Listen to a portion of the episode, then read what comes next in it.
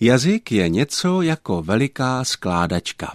Máme texty, které se skládají z navazujících vět, věty se skládají ze slov, slova se skládají z kořenů, předpon a přípon a tyto jednotky se potom skládají z hlásek. Hláska je v jazyce tou nejmenší stavební jednotkou, kterou můžeme bezpečně vydělit. Je velice zajímavé, že většina z těch asi sedmi tisíc jazyků, které žijí na světě, si vystačí s velmi podobným počtem hlásek. Nejčastěji je v jazycích něco mezi 30 a 50 hláskami. Třeba taková čínština má hlásek celkem 45 a čeština, která se jinak čínštině vůbec v ničem nepodobá, má počet hlásek překvapivě podobný. V češtině je těch hlásek jen o něco méně.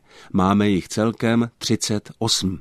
Je vidět, že si jazyky dopřávají právě tolik hlásek, kolik potřebují a ani o chlup víc. Ve zvukové rovině jazyků je asi nejlépe patrný princip ekonomie, totiž princip, který spočívá v tom, že je co nejvíc informace vyjádřeno co nejúspornějším způsobem.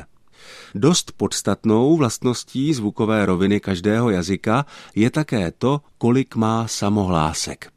Samohlásky tvoří základ většiny slabik a dá se říct, že čím bohatěji se samohlásky uplatňují v textech a čím víc je slabik, které končí právě na samohlásku, tím zpěvněji ten konkrétní jazyk zní. Třeba taková italština se svými sedmi samohláskami a 23 souhláskami je ideální na zpívání, a to právě proto, že velká část slabik v italštině končí na samohlásku. Česky se zpívá taky dobře, ale nejde to tak úplně hladce jako v italštině. Máme pět krátkých a pět dlouhých samohlásek, k tomu tři dvojhlásky a 25 souhlásek, tedy jen o dvě souhlásky víc, než má italština. Ale rozdíl je právě v tom, jak se v češtině hlásky kombinují.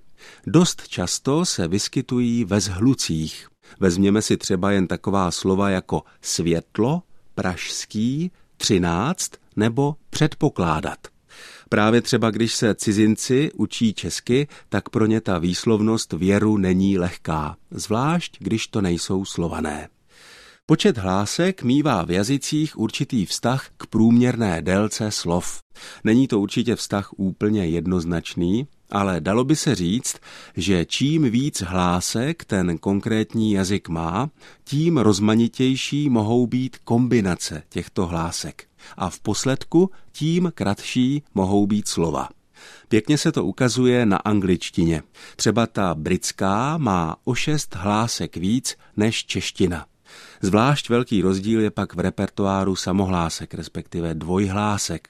A z takového rozmanitého materiálu se dobře staví krátká, často jednoslabičná anglická slova. Od mikrofonu z Olomouckého studia Českého rozhlasu zdraví všechny posluchače Ondřej Bláha.